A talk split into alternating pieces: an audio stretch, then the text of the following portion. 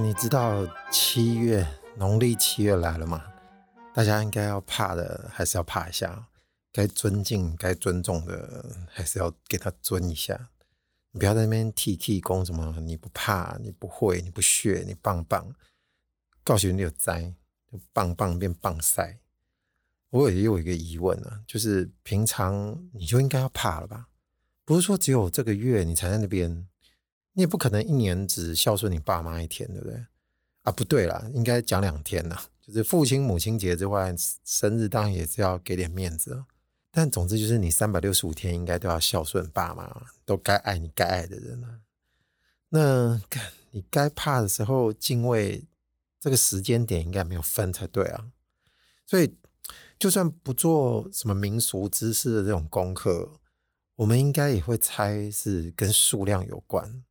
于是我们平常在讲七月这件事情为什么才会怕，跟数量有关。大部分的好兄弟可能就像那个电影那个可可夜总会一样，皮克斯那个 Coco， 大部分应该看过了哦。它里面的故事有一个基础，就是一年会有一个月或者是一段时间，就像我们台湾是整个7月嘛，哦，会开放通行，就是让后天丁一来到这里，然后时间到了再回去这样。但相较之下，可能还是有不少后天丁一不走这种模式的啊，所以才会有很多故事流传嘛。你想想，在我们的印象之中，常常听到有些人经历的事情，或者是天开金价就挫赛、恐怖代际，它跟这个月份的关系好像反而不多，对不对？就是我们平常日常在一些状态下就会遇到的，但我们其实都还是需要一种定期的大拜拜啊。刚结束的奥运其实也是一种大拜拜啊，它就是需要一种浓度高、纯度更精的那种时候。就像我们对于很多人事物能够保持比较正面，或者说应该要重视的那种要注意的态度，就比方我们大家都会说7月要开始尽量不要去一些危险的地方之类的，或者是说晚上的时候尽量不要出门，但其实平常我们就应该要避嫌了嘛。再加上我们大部分人其实都是所谓的这种麻瓜体质，就是不会有感应啊，或者是说我们不会有感受能力的，你怎样都不知道的情况下呢，那最好就不要涉险了。比方说我自己就是麻瓜体质啊，但我是纯然相信后天敌是存在的，但也不是因为什么宗教因素驱使我去相信啊。我认为这就是自然存在的，就跟我跟你花草树木一样，那只是你没看到哦。但是不是有各种宗教的能力能跟他们产生一些对抗的关系，就是比较娱乐片的观点啊。有些时候其实我们在讲神也是没看到啊，但是我们也会选择相信嘛。那这一点可能跟某些宗教的那种看法其实是有点类似的，也就是这个认定的这种心态呢，可能其实会有点像，也就是我们常常会觉得说为什么有时候会需要借助宗教的力量去对抗我们觉得我们会害怕的一些事物。但我觉得其实它并不是那种宿命般的牵连啊。比方说有一些电影或有些故事，他们常常会说自古以来这两股势力就是在对抗啊或什么的，但你想象的是那种集团的概念嘛？我们有时候讲后天敌，它其实是不是那样子的想法，就它可能不是一个魔啊，它可能有时候是我们更难去定义的一些我们觉得可能我们应该敬畏的一些无形体，但事实上是用具体的方式去理解力量啊，所以会比较偏向哦，是就是各种比方说宗教团体也是某些机构，你把它看成某些军事或药品研发的各种团队哦，他们可能有各自的研发能力，然后产生了一些什么啊，有些可能我们认为是用产品概念来看，也就是说它被我们有时候是拿来当那种工具概念来看哦，所以我们就会想说这边听来那边听来有很多方法，什么时候不对劲可以拿来应付一下啊。不是有人常常说念咒语吗？我们最常念的那个我就不讲了哦，要不然就是有人说拿一些具体的物件嘛，符咒啊十字架啊这些东西都有，要不然就是大杯水啊什么的，要不然就是真的有一些厉害的人来相助，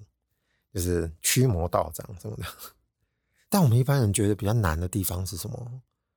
我们这些故事其实都听来的啊，等自己也许我们可能事实上是遭遇到了，可能从第三人称的角度来看的时候，认为其实我们已经遇到这种超自然现象了，其实我们可能自己都还不知道。难就是在于说，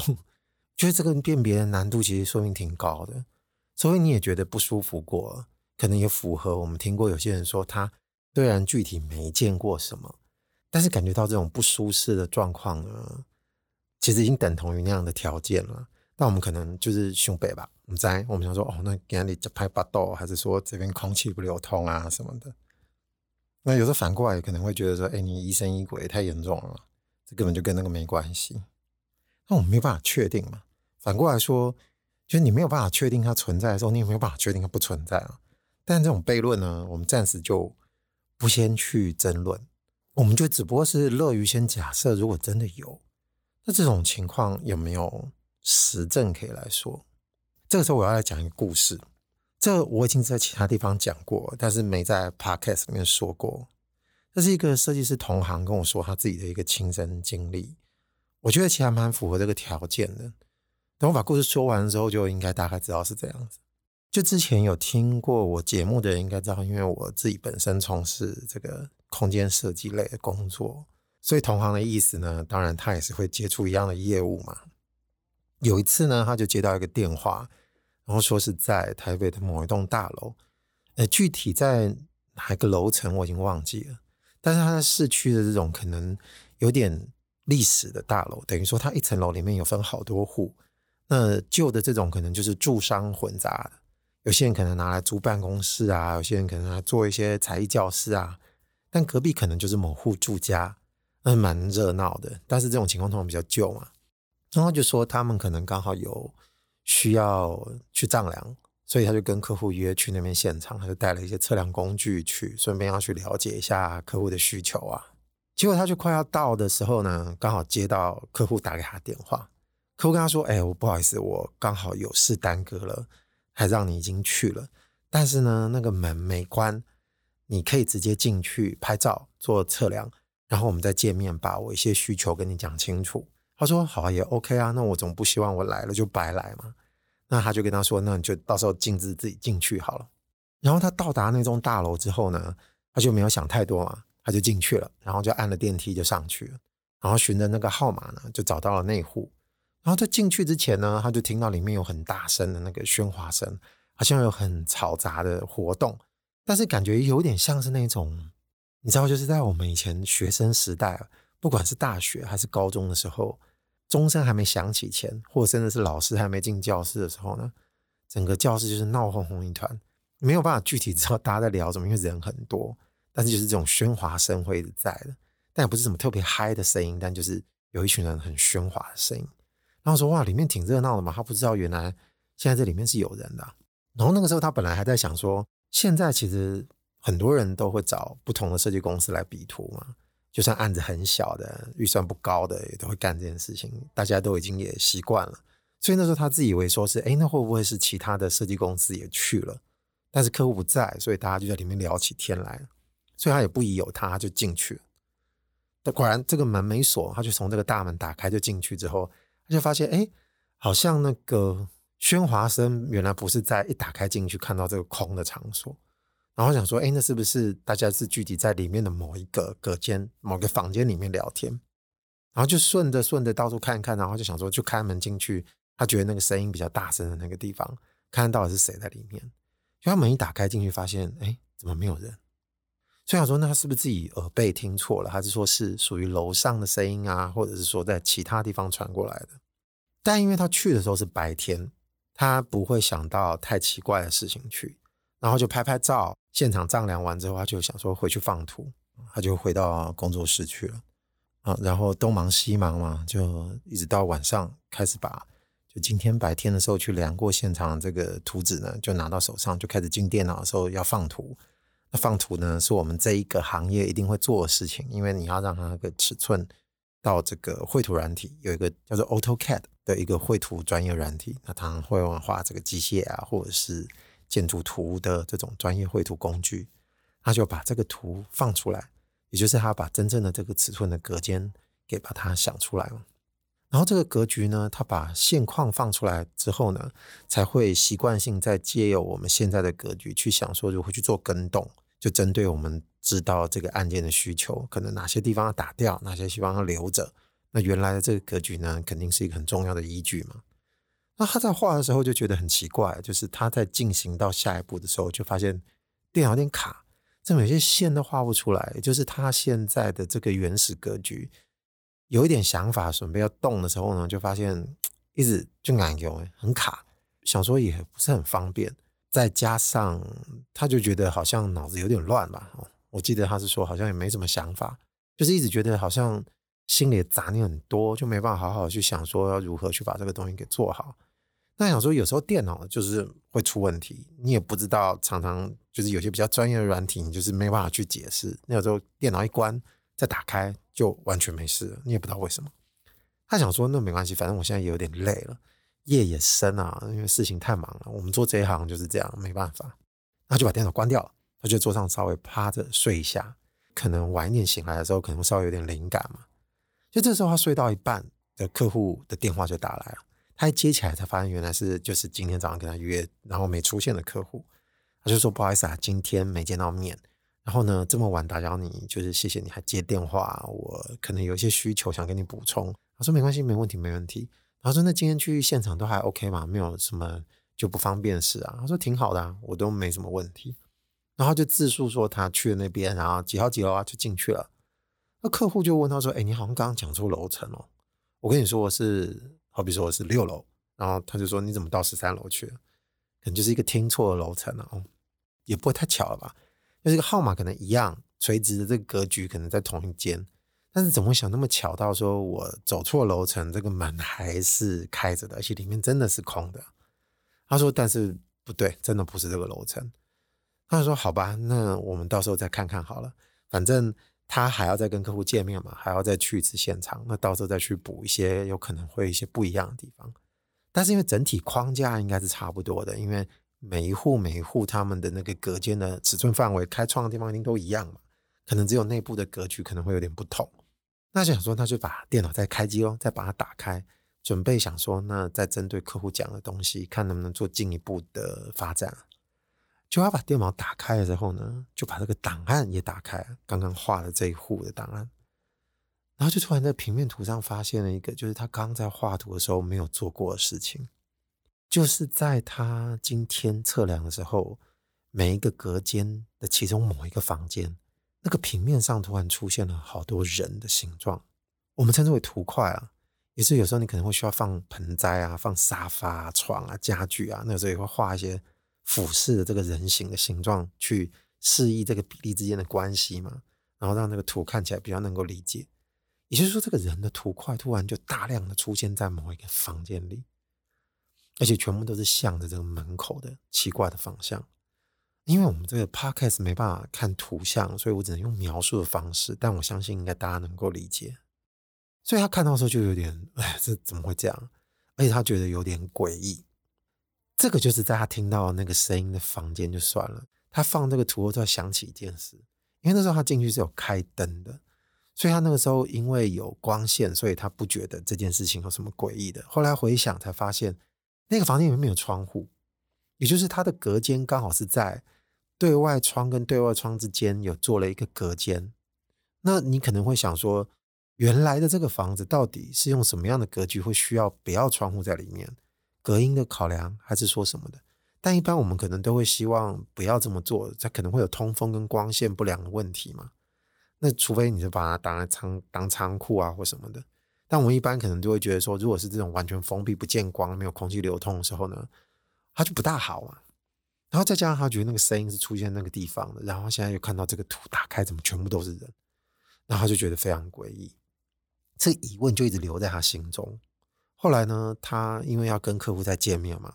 所以他就趁第二次再去到现场的时候呢，遇到楼下的大楼管理员，他就好奇的问了一下那个几号几楼那一户，他说我上次好像走错了，我以为那个是就是我的客户他准备要承租要修改的那个，然后说哦没有啊，那个很早就没有人在使用了。他说那最后一次是谁在使用，他说好像是一个某个什么宗啊还是什么的宗教团体。那这个宗教团体呢，它具体其实也不是很清楚到底在干嘛，它只知道每天有很多人信众在里面进进出出。那同一层楼的人其实有些人非常的反感，因为说他们有时候里面会有点吵，就到晚上的时候可能正在进行一些宗教的活动的时候呢，就有很大的喧哗声。但这个喧哗声听这个管理员描述起来不像是他听到的样子，因为管理员描述说他们听到就是有很多人在里面哭喊的声音，好像我们自己脑袋会想象那些可能宗教活动有时候都会有一些获救啊、救赎啊、激昂啊、大家哭啊什么的，可能是类似那种感觉。他说但是突然有一天呢，就全部都搬空了，就他们也没跟其他人讲，或者是说其他的住户、其他邻居也不知道说他们准备离开。总之就有一天突然就他们陆续就全部都搬完了，因为刚才这个房东好像也不知道，但是没有欠钱，总之就退租就结束。那后来他去的时候就是已经是空了好长一段时间的地方，所以他就把这两件事情连接在一起，然后就觉得这件事情很恐怖。我听完觉得很毛，我们一般都会想说给他一点解释呢，应该是比较偏向他应该碰到了之前在那边承租的人发生过的一些事情。那想的比较细思极恐，可能会觉得是不是有一些没有人知道的，可能是有一些恐怖的事情发生，所以他才会听到一些可能滞留在现场的一些说不定是后下底的这种事情。这个事件呢，我就先讲到这里为止。我觉得应该帮忙归类一下，这就是我们说会很毛，但事后觉得很多不大能解释的点它发生了，即使你没真的看到，但你还是会选择相信。就好比说他其实是听到声音，但是他没有眼见，所以他也没有听到说这个声音持续在跟他对话。也就是说，如果今天他没有后续打开那个电脑看到那个奇怪的图像，然后他自己再去问那个管理员的时候呢，他也许这个麻瓜体质就如同你我他一般，他就不知道这件事情是怎么样，也就这样过了。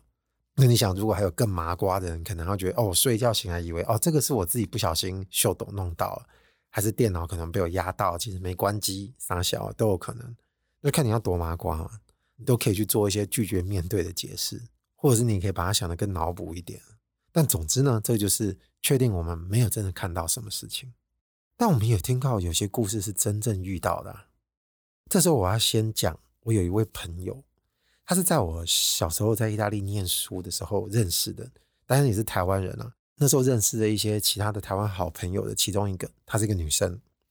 她曾经跟我说过一些很简短的恐怖故事。我不知道是不是大家常常在外面玩的时候，那就是会讲一些恐怖的东西，要把你知道我知道讲出来，大家吓一吓这样。那当时有一两件事情我觉得印象很深刻，那这是她告诉我的事情。为什么我要提她这个人呢？那我之后再讲一下为什么我要特别提这位女生。那我先讲她之前讲过一个什么故事啊，就是属于那种眼睛睁开就看得到的故事。她说以前她一个同学，有一个学姐，应该是在大学的时候呢，大家不是都可能寒暑假就准备要离开了嘛？那可能有些人陆陆续续回家的时候呢，有些人可能还会在宿舍多待几天。那到最后宿舍关闭的前几天，可能人就越来越少了嘛。然后他那个学姐就在这个大学宿舍里面一直待到几乎是最后一天才要走，所以那时候几乎整栋宿舍都没有人了，只剩下他一个人在他自己的那间房间里面。之前都不觉得有什么好奇怪的，一直等到后面他才陆续觉得都没有人的这种孤独感呢，慢慢让他开始想太多，就会开始毛起来。但是他还是继续在里面过，因为他已经跟人家讲好了他什么时候才要回家去。那天下午他就觉得特别困，想睡觉，他就躺在他的床上休息。你也知道，就是宿舍通常都是上下铺的嘛，基本规格可能是一个房间里面有4张床，2张叠在一起，2张叠在一起这样。那他睡的呢是某一个下铺。那他下午睡的时候，他就突然觉得好像有什么阻碍他继续睡觉，所以他就把眼睛睁开。好死不死，他眼睛不睁开就算了，一睁开他就突然看到有个女的跟他面对面。那怎么跟他面对面呢？因为他明明不是躺着吗？那是有人站在床边看他吗？那这种已经够吓人，对不对？就不是。这个女生呢，漂浮在空中，身体跟他呈现平行的状态，跟他面对面看的。然后当下呢，他吓得当然就是屁滚尿流。我的印象中应该是有尖叫吧，反正他最后醒来的时候呢，他才发现晕过去了，可能射箭有听到声音，所以就破门而入去看他。然后他看到他的时候，他说这个口吐白沫，在床上抽搐。我们觉得这种画面都应该还蛮似曾相识的，就还蛮经典的桥段了。后来就是大家问他说到底发生什么事，所以他才说他睡午觉眼睛一睁开看到这个情形。然后我们就在闲聊嘛，这个故事听完之后说，我靠，这个逼得也太近了吧，这应该怎么逃啊？逃也逃不了，你也没办法化解啊。因为说完的时候大家气氛就比较轻松嘛，就有点攻生球。那时候脑子就是有些鬼灵精，或者是有些比较北蓝的，我就说那你没有别的路了，你只能改金雷，你就先清再说，清完再继续害怕。然后我就说靠，这太白烂了，那也许有可能就傻眼，然后就说不想理你了，然后好兄弟就飘走。就这种逼到眼前的事情，这是我目前听过就是最紧的，就紧到你都已经不知道怎么办了。然后我现在就要讲讲为什么我要提一下这个女生朋友。之前那时候我们在意大利念书嘛，毕竟亚洲女生在那边生活有时候还是需要注意一点，因为其实有些欧洲男生，尤其是意大利男生，其实他们对亚洲女生兴趣都蛮高的，但你也不知道他们怎么想的，因为毕竟交友的观念不大一样嘛。然后我们念书的地方在米兰嘛，米兰有时候各路的人都有，你也不知道他是不是纯正意大利人，可能也是从别的地方来的移民啊，都有可能。那你也不确定大家对于就是知识水准也好，或者是说对于一些交友的尺度范围，或对陌生人感到兴趣的时候，你觉得应该怎么做？像我们亚洲人可能会觉得说蛮正的，但是也只是在心里看。那也可能有些意大利人可能会吹个口哨，或者是就直接嘴巴说出赞美的话，那有些人可能甚至会直接向前搭讪啊，也有可能。但这些都是我们还能理解的状况啊。他曾经遇到过一件事情呢，是完全不一样的。有一次他就回到家之后，大家那个时期还有 MSN， 他就说他刚刚遇到一个很恐怖的情形。我说什么情形？因为他去找一个同学讨论课业的事情，那可能刚好时间蛮晚了，他才赶着要回家，他就在路边的那个公车站呢站着等公车。那天气蛮冷的嘛，他就站在那个站牌的后面。我们可以想象那个公车亭啊，就跟我们现在台湾或者是台北市有些公车亭很像，它就是有背后其实有墙壁，后面有很多广告或者是一些站牌的资讯，也就是说他可能有一个小亭子，背后有一个小靠墙的地方，他就站在那个地方看。结果呢，深夜嘛没人，那远处呢就突然来了一个男子，然后这个男子可能过来的时候就跟他对望了一下。那当然我们人一定是会视线交错的嘛，那本能他就会觉得说那不要再看了，就没想到那个男生呢就停在站牌这个地方没有要离开。他想说那这男是不是要等车啊，但他发现不对，这个男生呢就突然站在他的左边，站在他的右边，就把他当作一个同心圆一样的在环绕着他，在看着他，等于说是这种打量的状态啊。你想他已经靠一个墙壁了嘛，所以说这个人呢没有办法靠着他转360度，他就是一个180度半圆的方向一直在左右来回。那公车又没来，那他也只能等公车，他不知道怎么办啊，他就一直在祈祷说公车赶快来，然后希望这个人不要再来找他麻烦。所以他说这应该怎么办？就刚刚我是才在说，面对那种不知道怎么样去解套的情形，就是开了一个白烂的玩笑啊。然后就他又讲了他现在遇到这个情形，他说他真不知道怎么办。我说你为什么不跟他一起绕啊？也就是说你想想，你就现在在当那个武侠片，大家拔剑准备要决斗啦，有没有？我们现在看那种老的那个武侠片的电影之后，大家都会对峙啊，所以你就变成两个人都在绕。他们的轴心呢就是没有人的区域，就像是一个空的太阳，然后他们两个行星在那边绕，但其实就是看着彼此。我说你就跟他开始对绕，你就离开你的墙壁背后，就看是怎样要决斗还是什么的。但他说靠北哦，这个怎么可能会真的这样做啊？我说也许有可能你这样一干，那个人可能说这女的三小啊，可能就觉得说不大妙，就选择离开啊。但为什么我刚刚会提到他，是因为他带来了2件故事跟这个有关啊，就是都是对峙。那对峙要怎么破解？我们刚刚说的这些东西，我讲的这个北兰的方式其实都是后话啊，因为在当下在当场都不是我们，所以能动脑筋呢都是因为我们是旁观者的角度嘛，带着一点轻松的气氛，所以会说这种话。你今天想说我们大部分可能不是很警觉的时候呢，它比较像第一个故事，你那时候可能都不觉得你真的经历了一个什么灵异的状态，你一直到后面这个暗示呢一次一次的来，才让你感觉到干，我今天下午原来有遇过什么东西。那是不是一个还算舒服的状态？因为你是事后想起才毛的，你在当下不需要面临什么。但如果是他刚刚说这个某位学姐的故事呢，这就是直接逼着你赶快要做决策的。所以我觉得有些时候在那种极端的状态下，你的知识不管用，旁边也没有人能帮你，林正英也不在啊。by the way， 林正英他是暂离开了，但如果道长大哥现在他还在人世的话，你也不认识他啊。反正他是演员啦，就是好，我们就讲说真的是有谁能帮你的话，那跟一个什么对峙，应该可能是永远人生都会遇到的课题。因为你活在这个世上，你可能就会面临到很多种可能啊。所以为什么我们都看奥运会觉得很刺激啊？不是刚结束吗？我上一集才刚讲了关于奥运的一些事哦，讲到一些选手啊，我们看到这些选手他很多赛事都是有对手的，有时候不是嘛？你说赛跑或游泳可能不一样，他在旁边大家一起奔着一个目标跑的，他不是一个对弈的状态，但对弈的情况还蛮多的嘛。有时候根本就是一个具体这种极致的显现了。他们都有这个勇气面对，因为他们有那么久有长期的日积月累的训练，还有这种反射神经的养成，然后他还有这个自信，所以他可能在这个对峙的时候呢，然后根据这个个别赛事的规则呢，去做出他们应该有的一些反应。那再回到我们人生的当下的时候，有太多事情所谓就是这个猝不及防，有时候可能是来个意外灾难，有些时候呢，它可能不是这么激情的事情，它就是一个很微小很细微的。那你应该怎么办啊？这时候我就有种感想，就是如果你每天人生没有特别多想象力，或者是没有胡思乱想的话，那你可能就没办法在那个当下呢突然来一个出奇制胜的一个奇招。但这个奇招并不是有时候是要用来解决某个问题啊，所以说放大这个功能性的解释的时候呢，它不用那么准确来看，因为它毕竟不是真的我们刚刚说奥运这个选手在比赛嘛。它有些时候不为别的，比方说